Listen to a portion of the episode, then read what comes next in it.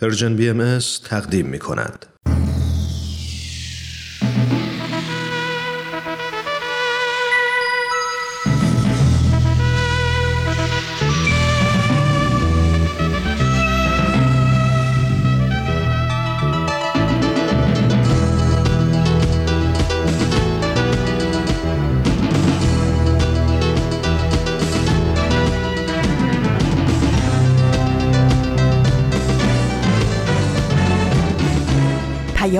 دوست.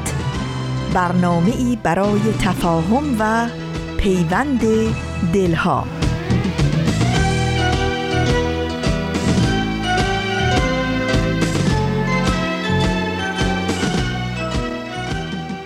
درود گرم و صمیمانه ما به شما شنوندگان عزیز رادیو پیام دوست. در هر سوی این دهکده جهانی که با ما همراه هستید به خصوص در کنج کنج سرزمین عزیزمون ایران امیدواریم سلامت و ایمن و پایدار باشید و با دلی پر از امید و پر از اطمینان به فردایی بهتر و روشنتر روزتون رو سپری کنید.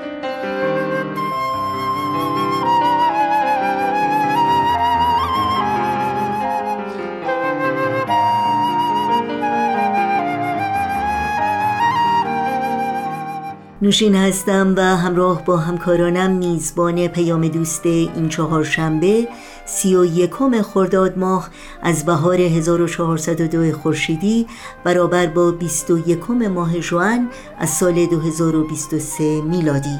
پیام دوست امروز شامل برنامه های جهان ایده ها و خبرنگار خواهد بود که امیدواریم با این بخش ها همراه باشید.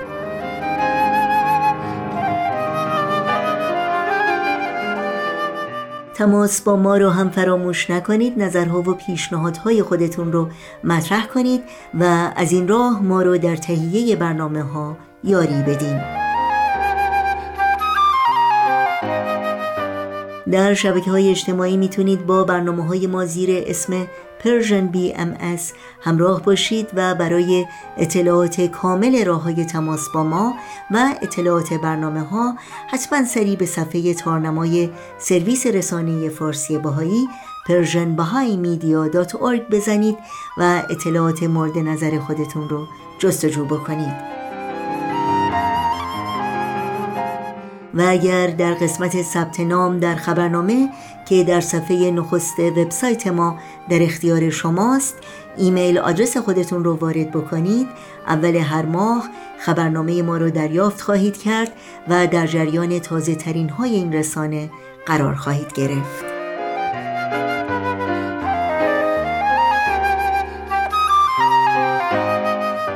این صدا صدای رادیو پیام دوست. شما شنوندگان عزیز ما هستید.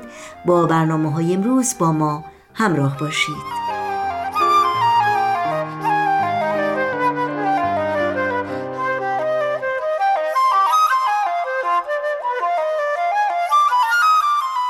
در آغاز پیام دوست امروز شما شنوندگان عزیز رو به شنیدن بخش دیگری از مجموعه جهان ایده ها دعوت می کنم جهان ایده ها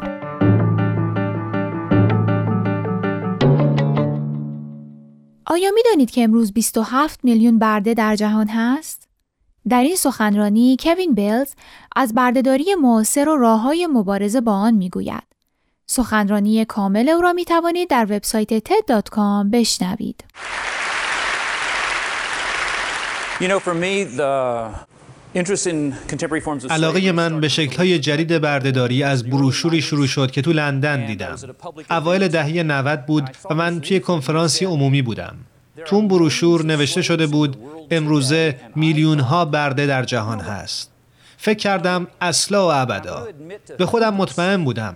فکر کردم چطور ممکنه من یک استاد تمام سطح بالا در حقوق بشر باشم و اینو ندونم. پس نمیشه که درست باشه. این شد که شروع کردم به جستجو. به پنج کشور در اطراف دنیا رفتم. به برده ها نگاه کردم. برده ها رو دیدم و کسب و کارهای مبتنی بر بردهداری رو به دقت بررسی کردم. چون این جنایت اقتصادیه. مردم رو برده نمی کنند تا تحقیرشون کنند می‌خوان منفعت ببرند. چیزی که در چهار قاره دنیا دیدم خیلی شبیه هم بود. برده هایی که در زمین کشاورزی کار می کنند به گروه فیلم برداری ما نشون دادند که چقدر کتک و شلاق خورده بودند. باور کردنی نبود. دارم راجع به بردهداری واقعی حرف می‌زنم. نه ازدواج ها و شغل های فلاکت بار درباره مردمی که زیر فشار تهدید و شکنجه مجبور به کار شبانه روزی و بدون مزد شدند و نمی‌تونن اونو ولش کنند و برند. درست مثل همون بردهداری که در طول تاریخ بشر دیدیم. خب حالا کجاها پیدا میشه؟ روی این نقشه رنگای زرد و قرمز جاهایی که بیشترین برده ها هستند. رنگ آبی کشورهایی هستند که هیچ مورد بردهداری تو اونجا دیده نشده. یعنی فقط ایسلند و گرینلند.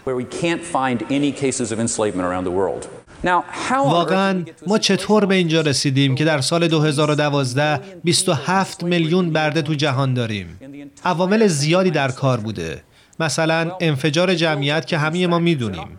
جمعیت دنیا در 50 سال گذشته از دو میلیارد به هفت میلیارد رسیده. البته جمعیت زیاد کسی رو برده نمی‌کنه. اما به اون بدبختی های تعداد خیلی زیادی از مردم رو در کشورهایی در حال توسعه اضافه کنید. جنگ داخلی، اختلافات قومی، حکومت های بیماری، بقیه رو خودتون می‌دونید. تو بعضی کشورها مثل سیرالئون همه اینها با هم اتفاق میافته. اما حتی همه اینها هم لزوما باعث برده شدن کسی نمیشه. چیزی که آدم مستاصلی رو تبدیل به برده می‌کنه نبود حکومت قانونه. اگه قانون حاکم باشه از فقرا و محرومان محافظت می‌کنه. اما اگه فساد وارد بشه و مردم از محافظت قانون محروم بشند اون وقت اگه زورگوی خشنی پیدا بشه می‌تونه اون آدمای مستاصل رو به بردگی بکشونه.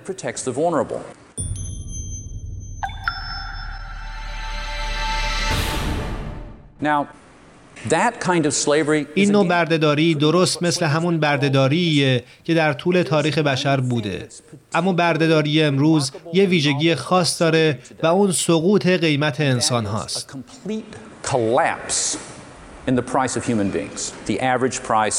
امروزه متوسط قیمت انسان در جهان حدود 90 دلاره. در مناطقی مثل آمریکای شمالی یه خورده گرونتره. چیزی بین 3000 تا 8000 دلار. اما می‌تونم شما رو به جاهایی در هند یا نپال ببرم که میشه انسانی رو با 5 یا 10 دلار خرید. نکته اینجاست که برده دیگه سرمایه محسوب نمیشه. لیوان یه بار مصرفیه که ارزون می‌خرید استفاده می‌کنید و کارتون که تموم شد مچالش می‌کنید و میندازیدش دور. غیر قانونی بودن بردهداری تو همه کشورها باعث شده که به حاشیه جامعه جهانی رونده بشه و در لبه انقراض قرار بگیره. فقط لازمه که ما ضربی آخر رو بهش بزنیم تا برای همیشه ازش خلاص بشیم. این کار شدنیه. فقط کافیه که منابع مالی رو به کار بگیریم و اراده کنیم. می‌دونید آزادی یک برده چقدر خرج داره؟ اکثر کسانی که به بردگی برده شدن در جاهایی زندگی می کنند که هزینه ها پایینه. بنابراین به طور متوسط آزادی برده فقط 400 دلار خرج داره. این یعنی هزینه نه فقط آزادی بلکه آزادی پایدار 27 میلیون نفری که در روی زمین برده هستند حدود 10 و 8 دهم میلیارد دلاره. معادل مبلغی که آمریکایی‌ها سالانه صرف چیپس و چوبشور می‌کنند مبلغی که سالانه تو این کشور صرف شلوار جین میشه. یا مبلغی که کریسمس پارسال صرف خرید بازی های کامپیوتری و آیپاد شد. یا درآمد سه اینتل 10 و 8 دهم میلیارد. Intel's fourth quarter earnings, 10.8 billion. در سطح جهانی این پول خیلی زیادی نیست. در حقیقت پول خورده. و مهمترین نکته اینه که این پول دور ریخته نمیشه و سودش رو بر میگردونه. وقتی کسی رو از بردگی بیرون می‌کشی تا برای خودش کار کنه انگیزه داره. بچه هاش رو از کارگاه میاره بیرون و به مدرسه میفرسته. میگه می‌خوام چیزایی رو داشته باشم که هیچ وقت نداشتم. مثل سه وعده غذا، دارو، لباس. اونها مصرف کننده و تولید کننده میشن و اقتصاد محل رونق می‌گیره.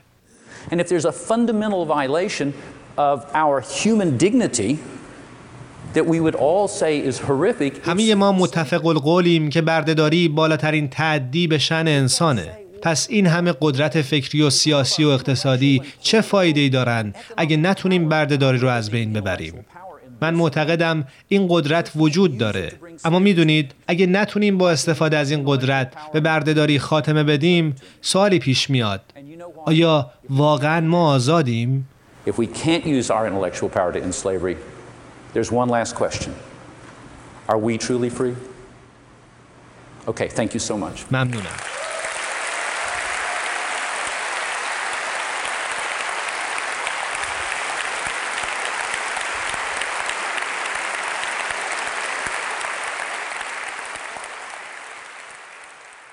با برنامه جهان ایده ها از رادیو پیام دوست همراه بودید.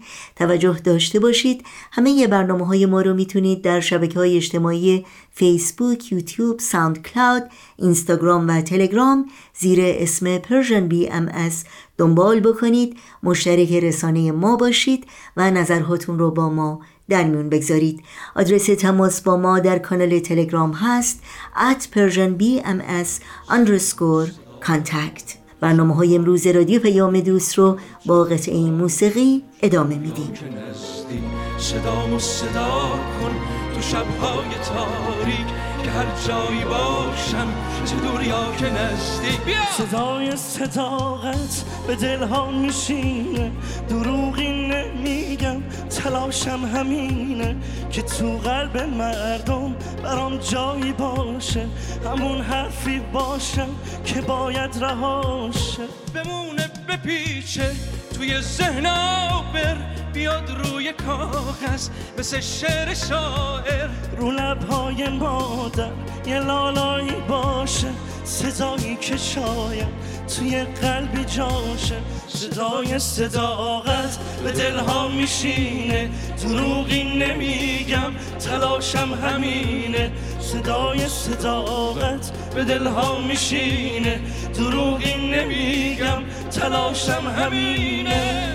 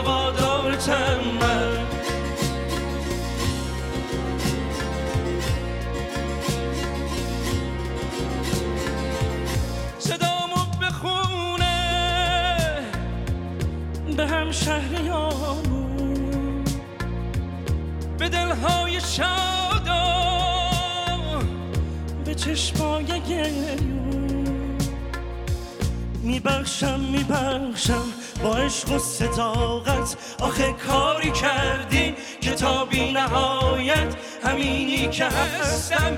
بمونم بخونم بمونم بخونم. تا وقتی که خواستین تا وقتی بتونم تا وقتی بتونم. صدای صداقت به دلها میشینم دروغی نمیگم تلاشم همینه که تو قلب مردم برام جایی باشه همون حرفی باشم که باید رهاشه. صدای صداقت به دلها میشینه دروغی نمیگم تلاشم همینه. صدای صداقت به دلها میشینه دروغی نمیگم تلاشم همینه. در این ساعت از برنامه های امروز رادیو پیام دوست با خبرنگار همراه خواهیم شد. خبرنگار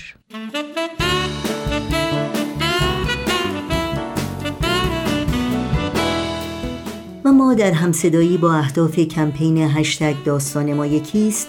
گفتگوهای خبرنگار نیز بر محور تلاشها و فداکاری های زنان دلیر و آزاده ایران و همچنین تعمل و تفکر حول آرمان های والایی چون عدالت، برابری، راستگویی و انسان دوستی ادامه خواهند یافت. البته در کنار برجسته کردن دستاوردهای چشمگیری که تا کنون به دست آمده است و یادگیری از های استواری که همچنان ما رو به تحقق این ها نزدیکتر و نزدیکتر می کنند. کمپین هشتگ داستان ما یکیست سه هفته پیش در گرامی داشته ده بانوی دلیر و فداکار باهایی که چهل سال پیش در میدان چوگان شهر شیراز به دست مقامات جمهوری اسلامی به دار آویخته شدند و همچنین تجلیل از تلاش های ارزشمند تمامی شیرزنان ایرانی آغاز شد و تا یک سال ادامه خواهد یافت. با خوش آمد به شما همراهان عزیز خبرنگار نوشین آگاهی هستم و برنامه این چهار شنبه رو تقدیم می کنم.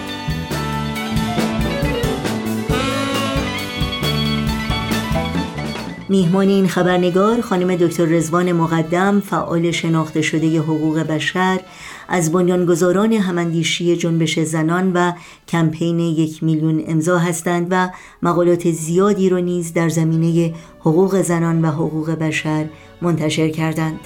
از شما دعوت می کنم تا لحظاتی دیگر با گفتگوی امروز خبرنگار همراه باشید.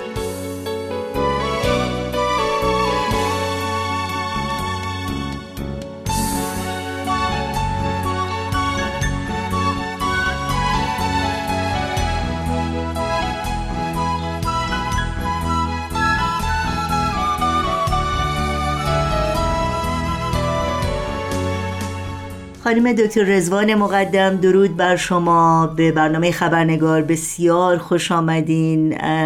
مدت ها پیش میهمان این برنامه بودید و خیلی خیلی خوشحالم که بار دیگر میزبان شما در این برنامه هستیم. درود بر شما و ممنون که منو دعوت کردید به این برنامه مجددا. خیلی خوشحالم که میبینمتون. و درود به تمام کسانی که این برنامه رو خواهند شنید. خیلی خیلی ممنون. خانم دکتر مقدم اگر ممکنه در آغاز این گفتگو صحبتی رو در مورد شما داشته باشیم. برای یک آشنایی بیشتر برای شنوندگانی که ممکنه با شما و فعالیت های خوبتون آشنا نباشند. فعالیت های من بیشتر در زمینه حقوق زنان کودکان هست و بیشتر تمرکزم. حالا در حاشیه فعالیت های دیگری هم دارم مثل فعالیت های برای محیط زیست صلح و تمام اون مسائلی که به انسان مربوط میشه در حوزه تندرستی. ولی فعلا تمرکز اصلی من روی مسائل زنان هست و فعلا هم روی توقف قتل های ناموسی کمپین توقف قتل های ناموسی متمرکز شدم. چرا که اونها هم نوعی اعدام هست. قتل هم هست. این قتل قتل های ناموسی اعدام است که در خانواده ها انجام میشه. تمرکزم الان چند ساله که سه ساله که بر روی مسئله متمرکز شدم. در مورد کمپین داستان ما یکیست از شما بپرسم و اینکه تعبیر شما از این داستان چی هست؟ به خصوص که می‌دونم شما واقعا بخشی از, از این داستان هستید. بله قضیه داستان همه ما یکیست که خب البته این کمپینش برمیگرده به اعدام ده زن بهایی که چهل سال پیش انجام شد. اما خب واقعیتش اینه که بعد از انقلاب یعنی اعدام هایی که از پشت بام مدرسه رفاه شروع شد و دیگه خود شما بهتر می‌دونید واقعا چه قشر عظیمی از مردم رو در بر گرفت به طوری که شما در کمتر خانواده ای می‌بینید که کسی نزدیک از بستگان درجه اول یا درجه دوم سومش رو به اصطلاح اعدام نکرده باشند یا اینکه از بعد دیگری که به قضیه نگاه کنیم اینه که در هر مقطعی از این تاریخی که بعد از انقلاب بوده تا بکنون هیچ کس در امان نیست. یعنی هیچ کس نمی‌تونه ادعا بکنه که در امان خواهد بود. هیچ تضمینی وجود نداره. برای که اینقدر این گسترده شده به روی به مردم ایران که هر کسی هر در هر مقامی که باشه در هر کجا که باشه ممکنه این شطور در خانهش بخوابه. از این بود. اما این مسئله که خب حالا ما کسانی بودیم که به عنوان دگراندیش نسبت به حاکمیت هر کدوم از ماهایی که اطرافیانمون کشته شدن و یا اینکه خود ما زندانی کشیدیم تبعید شدیم تمام اون اتفاقاتی که افتاد خونه هایی که زندگی هایی که مصادره شد و اینه که اینجاست که پیوند می‌خوره مسئله اعدام زنان بهایی به کلیت جامعه. و این هشداری است در حقیقت. ضمن اینکه داستان ما اون چی که برای ما اتفاق افتاده مارشال گنز یک بسیار روشی رو داره در جنبش های اجتماعی که میگه از داستان خود شروع میشه. یعنی هر کسی اون داستان خود هست بعد ما هست بعد داستان اکنون و بعد از اون روایت عام. من فکر می‌کنم این داستان ما یکیست این همون روایت عام, عام هست. همون چیزی است که در زندگی شخصی من اتفاق افتاده و بعد اطرافیان من و همینطور اومده و امروز اون چیزی هست که این تبدیل به روایت عام جامعه شده. اون, اون تعبیری هست که من از داستان ما یکیست دارم. خیلی ممنونم. خب شما خیلی خوب می‌دونید که نابرابری علیه زنان در تاریخ معاصر ما کاملا از نقاط تاریک این تاریخ هست و همچنان ادامه داره. در مورد ابعاد این نابرابری از شما بپرسم از دیدگاه شما چگونه باید این ابعاد رو بررسی کرد؟ ببینید من می‌خوام این مسئله رو به صلاح پیوند داره این با روانشناسی سیاسی جامعه. مسئله نابرابری نسبت به زنان یا تبعیض نسبت به زنان خشونت نسبت به زنان ناشی از دو تا عامل اصلی هست. یکی مسئله در حقیقت سنت ها و باورهای مردم هست که اون هم حالا به نوعی به عامل دوم که مقدمتر هست برمیگرده و اون باورهای مذهبی هست به خصوص در دین اسلام. هر کس اومده و گفته تعبیر من از اسلام با اون یکی فرق می‌کنه ولی ما می‌دونیم که واقعیت چنین نیست و جز در حقیقت سرگر کردن مردم نتیجه دیگری تا حالا نداشته و جز سرکوب بیشتر.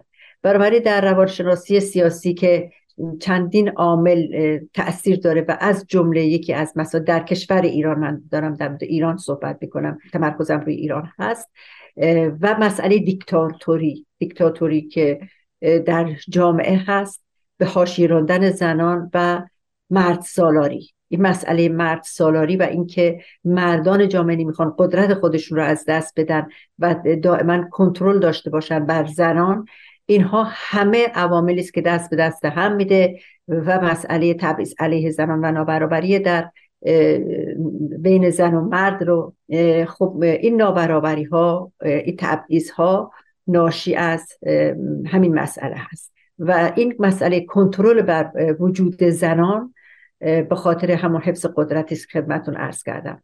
حالا باید چیکار کرد؟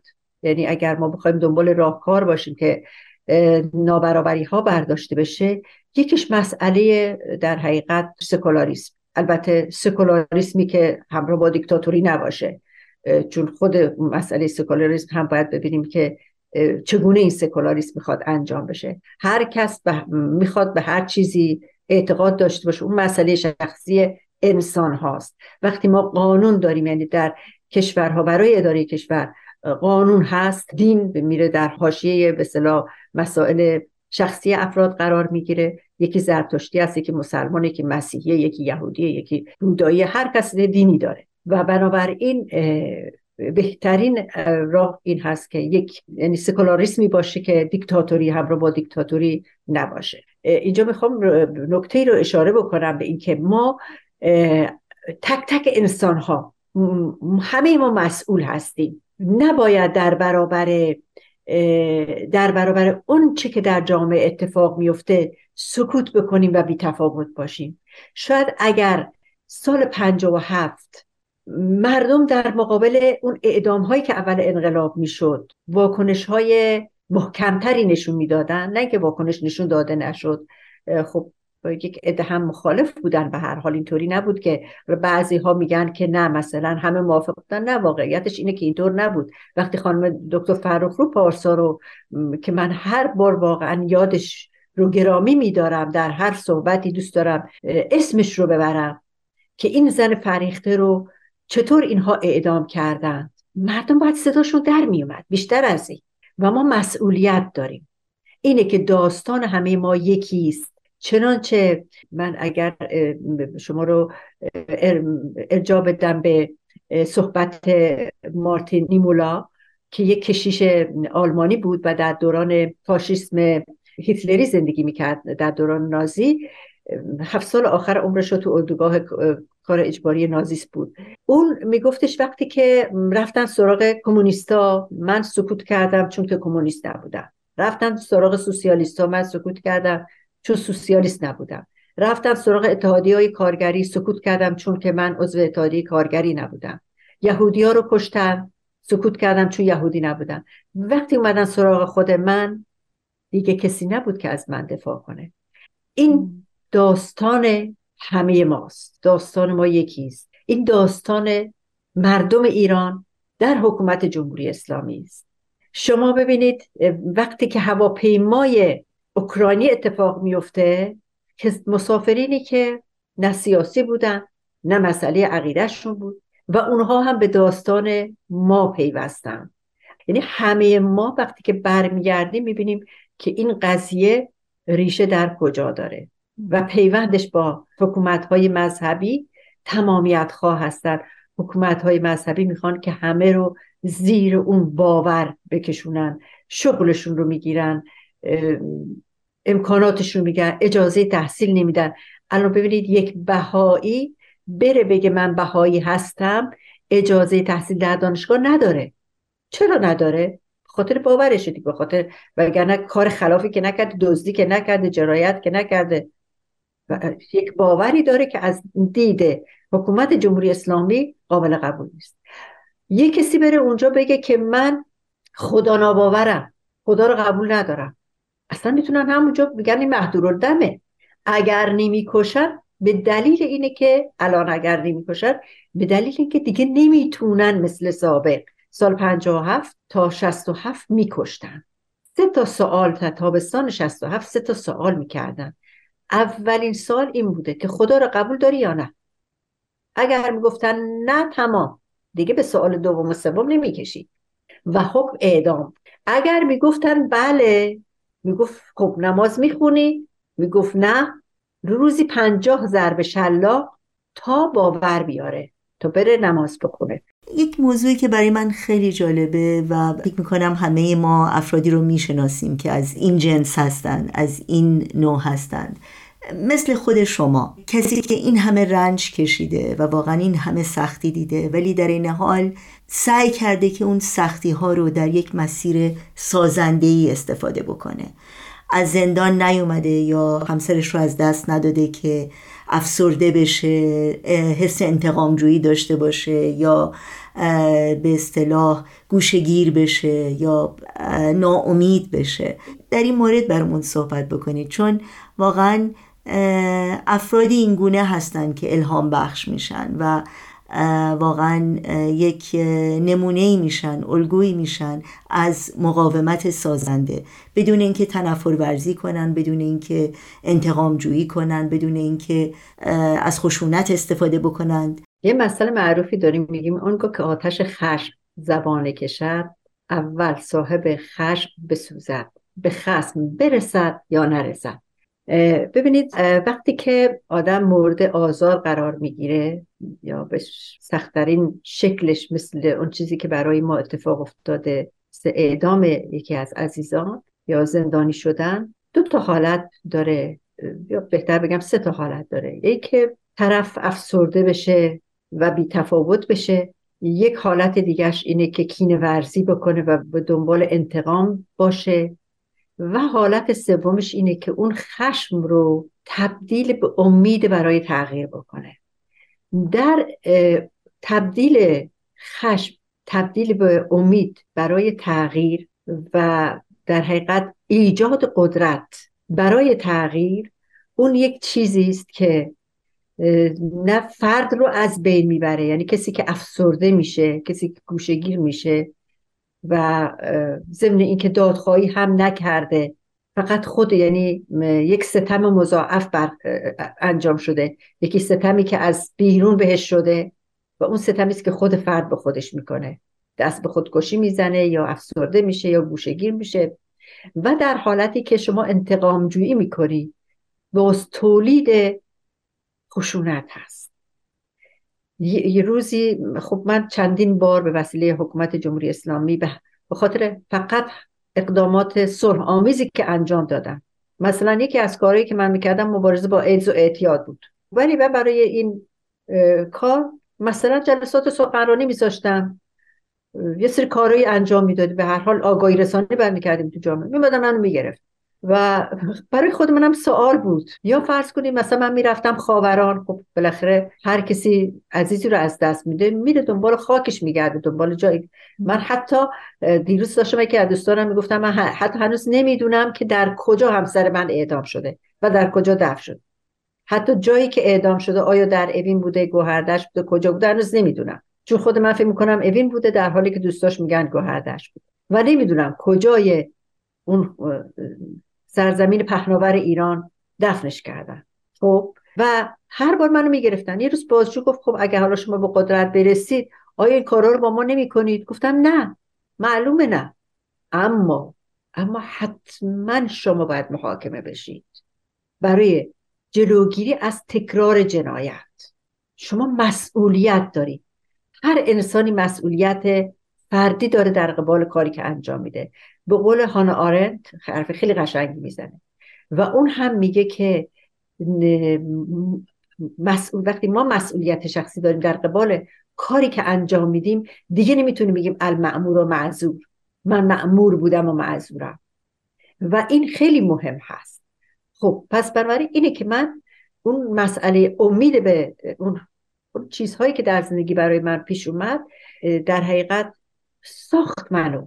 یعنی اینکه اون چی که برای فرزند من اتفاق افتاد برای فرزند اون پیش نیاد برای اون خانواده پیش نیاد برای کسی دیگری پیش نیاد من باید تمرکز بکنم روی حقوق انسان ها روی حق حیات انسان ها به همین دلیل که مدافع حقوق زندانیان هستم. مدافع حقوق زنان هستم کودکان هستم. محیط زیست رو برای همه انسان ها می‌دونم و اینه که فکر می‌کنم این کارها به زندگی من معنا بخشیده. بالاخره عمر ما خیلی یعنی در برابر با عمر این هستی هیچی نیست و تموم میشه. مهم اینه که ما چه تغییری ایجاد بکنیم چه تأثیری روی خودمون و پیرامون داشته باشیم. من نمی‌خوام دنیا رو تغییر بدم ولی همین که در حد یک هدف های کوچیک کوچیک که آدم بتونه داشته باشه و همون پیرامون خودش رو بتونه تاثیرات مثبت بذاره و تغییرات مثبت ایجاد بکنه برای من راضی کننده است. پرسشی که مطرح میشه این هست که واقعا خیلی اوقات زنان خودشون می‌تونن مانعی باشن برای پیشرفت برای رسیدن به اهداف والایی چون برابری عدالت در جامعه. در همین شرایط سخت با همه محدودیت ها و با همه امکانات کمی که ممکنه وجود داشته باشه. توصیه شما چی هست؟ ببینید که درست میگید برخی از زنان مثل بسلف زنانی که از چند همسری مردان دارن دفاع می‌کنن زنانی که از هجاب دفاع می‌کنن زنانی که از نداشتن حق تحصیل زن دفاع می‌کنن. اینها خب میشه گفت دو دسته. یه دسته این که اینها دوچار در حقیقت یک فقر فکری و فرهنگی هستند که به دلیل اینکه امکانات آموزشی براشون فراهم نشده نبوده و اونجور پرورش پیدا کردن این تفکر که زن فرودسته باید فرودست باشه در مغزشون نهادینه شده. یعنی به عنوان یک انسان تربیت شدن. همونطور که اون مردانی که اون باور رو دارن. هیچ انسانی دیکتاتور به دنیا نمیاد بلکه دیکتاتور میشه. و کسانی هم که در این نوع پرورش رشد می‌کنن با این تفکر رشد می‌کنن خب میشن زنانی که ضد زن هستن. چون اون رو به اصطلاح خشونت علیه زنان نمی‌دونن به اون باور دارن. یا مثلا ازشون می‌پرسی بحث ارث رو که زنان مذهبی که چرا ارث مثلا خواهر نصف برادره؟ میگه باید این این عدالته چون که مرد نانآور خانواده است. بعد میگه خب من زن هستم همسرم رو هم اعدام کردن من الان نانآور خانواده هستم. چرا برادر من که جراحه باید مثلا دو برابر من؟ خودم دارم مثال می‌زنم یعنی مثال های عینی. و اونجا میمونن یعنی دیگه جوابی ندارن صد در توجیه می‌کنن. یک دسته زنان به این ترتیب هستن. یک دسته زنانی هستن که می‌دونن دارن خطا می‌کنن ولی برای حفظ موقعیتشون چون خودش داره از امکانات بهره من میشه اما برای حفظ موقعیت خودش یک سری صحبت هایی رو می‌کنه که می‌دونه هم خطاست می‌دونه که غلطه. این حالا باید چی کار کرد؟ یه بخشش واقعا هم مسئله آموزش هست. من یادم وقتی ما کمپین یه میلیون امضا رو راه اندازی کرده بودیم و چهره به چهره با زنان صحبت می‌کردیم خیلی وقتا نمی‌دونستن اصلا آگاه نبودن که در قوانین جمهوری اسلامی در قوانین مدنی ما مثلا زن در مورد قتل حق شهادت نداره شهادتش قبول نیست. یا در مورد ارث نمی‌دونستن که به عنوان همسر یک هشتم از مایملک منقول همسرشون یا به قول معروف هوایی رو می‌برن از زمین ارث نمی‌برن. اینها نمی‌دونست. یعنی مال جهل مال نادانی نسبت به یه سری مسائل هست. سکوت بعضی از افراد. وقتی آگاه میشن نسبت به اون نابرابری نسبت به اون تبعیض موضع می‌گیرن و از حق خودشون دفاع می‌کنن. به نظر من یکی از راهاش نشر آگاهی است. اینکه من اعتقاد دارم به اینکه باید مبارزه خشونت پرهیز کرد اینها رو من در زمره مبارزه خشونت پرهیز می‌دونم. این وقتی شما مردم رو کمک بکنی به اینکه اون چیزی رو که نمی‌دونن نسبت بهش علم نداشتن نسبت به اون آگاه بشن و خودشون حق خواهی بکنن. اینها مسائلی هست به نظر من و بعد آموزشه اتفاقا من یه روزی سالها پیش رفته بودم کانون اصلاح و تربیت یک دختر 17 ساله بود که خب تن فروشی می‌کردن ماجرا داستان داره. حالا واقعا بیان این داستان ها در حوصله به اصطلاح این زمانی که ما داریم نیست. و همون لحظه من داشتم فکر می‌کردم که من می‌تونستم جای این دختر باشم. اون هم می‌تونست جای من باشه. من آدم باهوش چون خیلی دختر باهوشی بود. با خودم فکر کردم که من باهوشتر از این دختر نیستم. این با این کارهایی که این دختر کرده در زندگیش خیلی هوشش بالاتر از من هست. ولی زمینه رشدش فراهم نبوده. مادری داشته که با دو میلیون و پونصد هزار تومن فروختتش. در حالی که من امکاناتی داشتم که خب تونستم تحصیل بکنم به هر حال و اینه که به نظر من شرایط زندگی انسان هاست که از اونها چی می‌سازه. البته ناگفته نماند که خود انسان هم اگر بریم روی مسئله مسئولیت شخصی و تلاش انسان اون هم نباید به نادیده بگیریم. اما اون چیزی که عمومیت داره یعنی امکانات رشد انسان ها باید فراهم بشه بر اساس برابری آموزش هایی که داده میشه. از کودکی به دختر و پسر فرقی نمی‌کنه. ما باید این تفکر رو به اصطلاح نهادینه بکنیم در فرزندانمون که فرقی بین خودشون و خواهرشون فرق بین خودشون و برادرشون نگذارن و اون برابری رو بین بچه هامون به اصطلاح خودمون اعمال بکنیم و آموزش بدیم. مسئله آموزش بسیار امر مهمی است در اینکه ما جامعه ای داشته باشیم که برابری و عدالت بهش حکم فرما باشه و زیر بار زور نره. خیلی خیلی ممنون خانم دکتر رزوان مقدم. براتون آرزوی موفقیت دارم و امیدوارم باز هم بتونیم این گفتگو رو ادامه بدیم در آینده. مجددا ممنونم از وقتتون از حضورتون در این برنامه. من ممنونم از شما که این برنامه رو ترتیب دادید و به امید دیدار مجدد.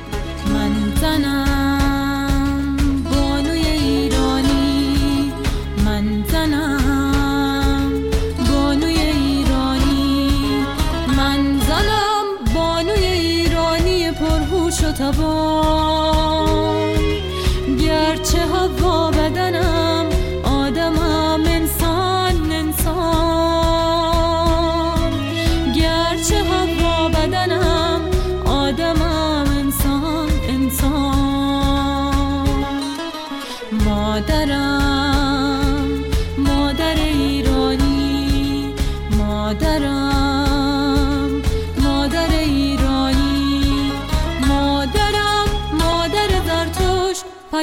پیام آور پاس ماندانا مادر کوروش جافتان رهبر پاس آفریننده مردان شکوهند منم. افتخارم اما نیست به مردان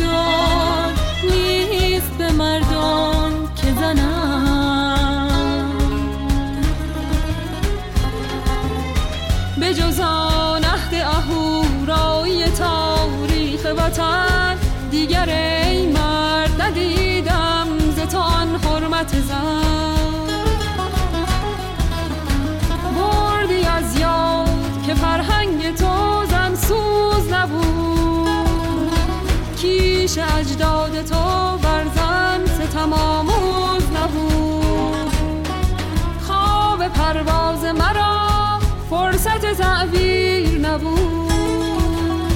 ورنه پرهای مرا عیبی و تقصیر نبود. ورنه پرهای مرا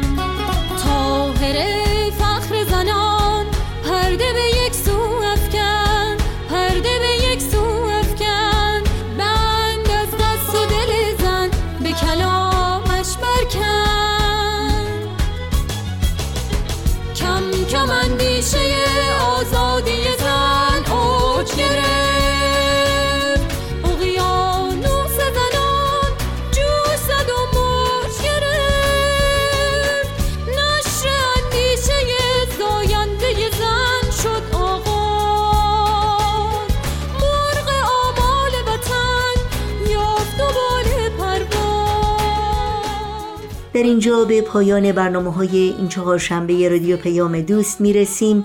برای مطرح کردن نظرها و پیشنهادهای خودتون ایمیل آدرس ما هست info at persianbms.org شماره تلفن ما 001 703 671 828 828 و شماره ما در واتساپ هست 001 847 425 79 98 همراه با تمامی همکارانم در بخش تولید برنامه های امروز همگی شما رو به خدا میسپاریم.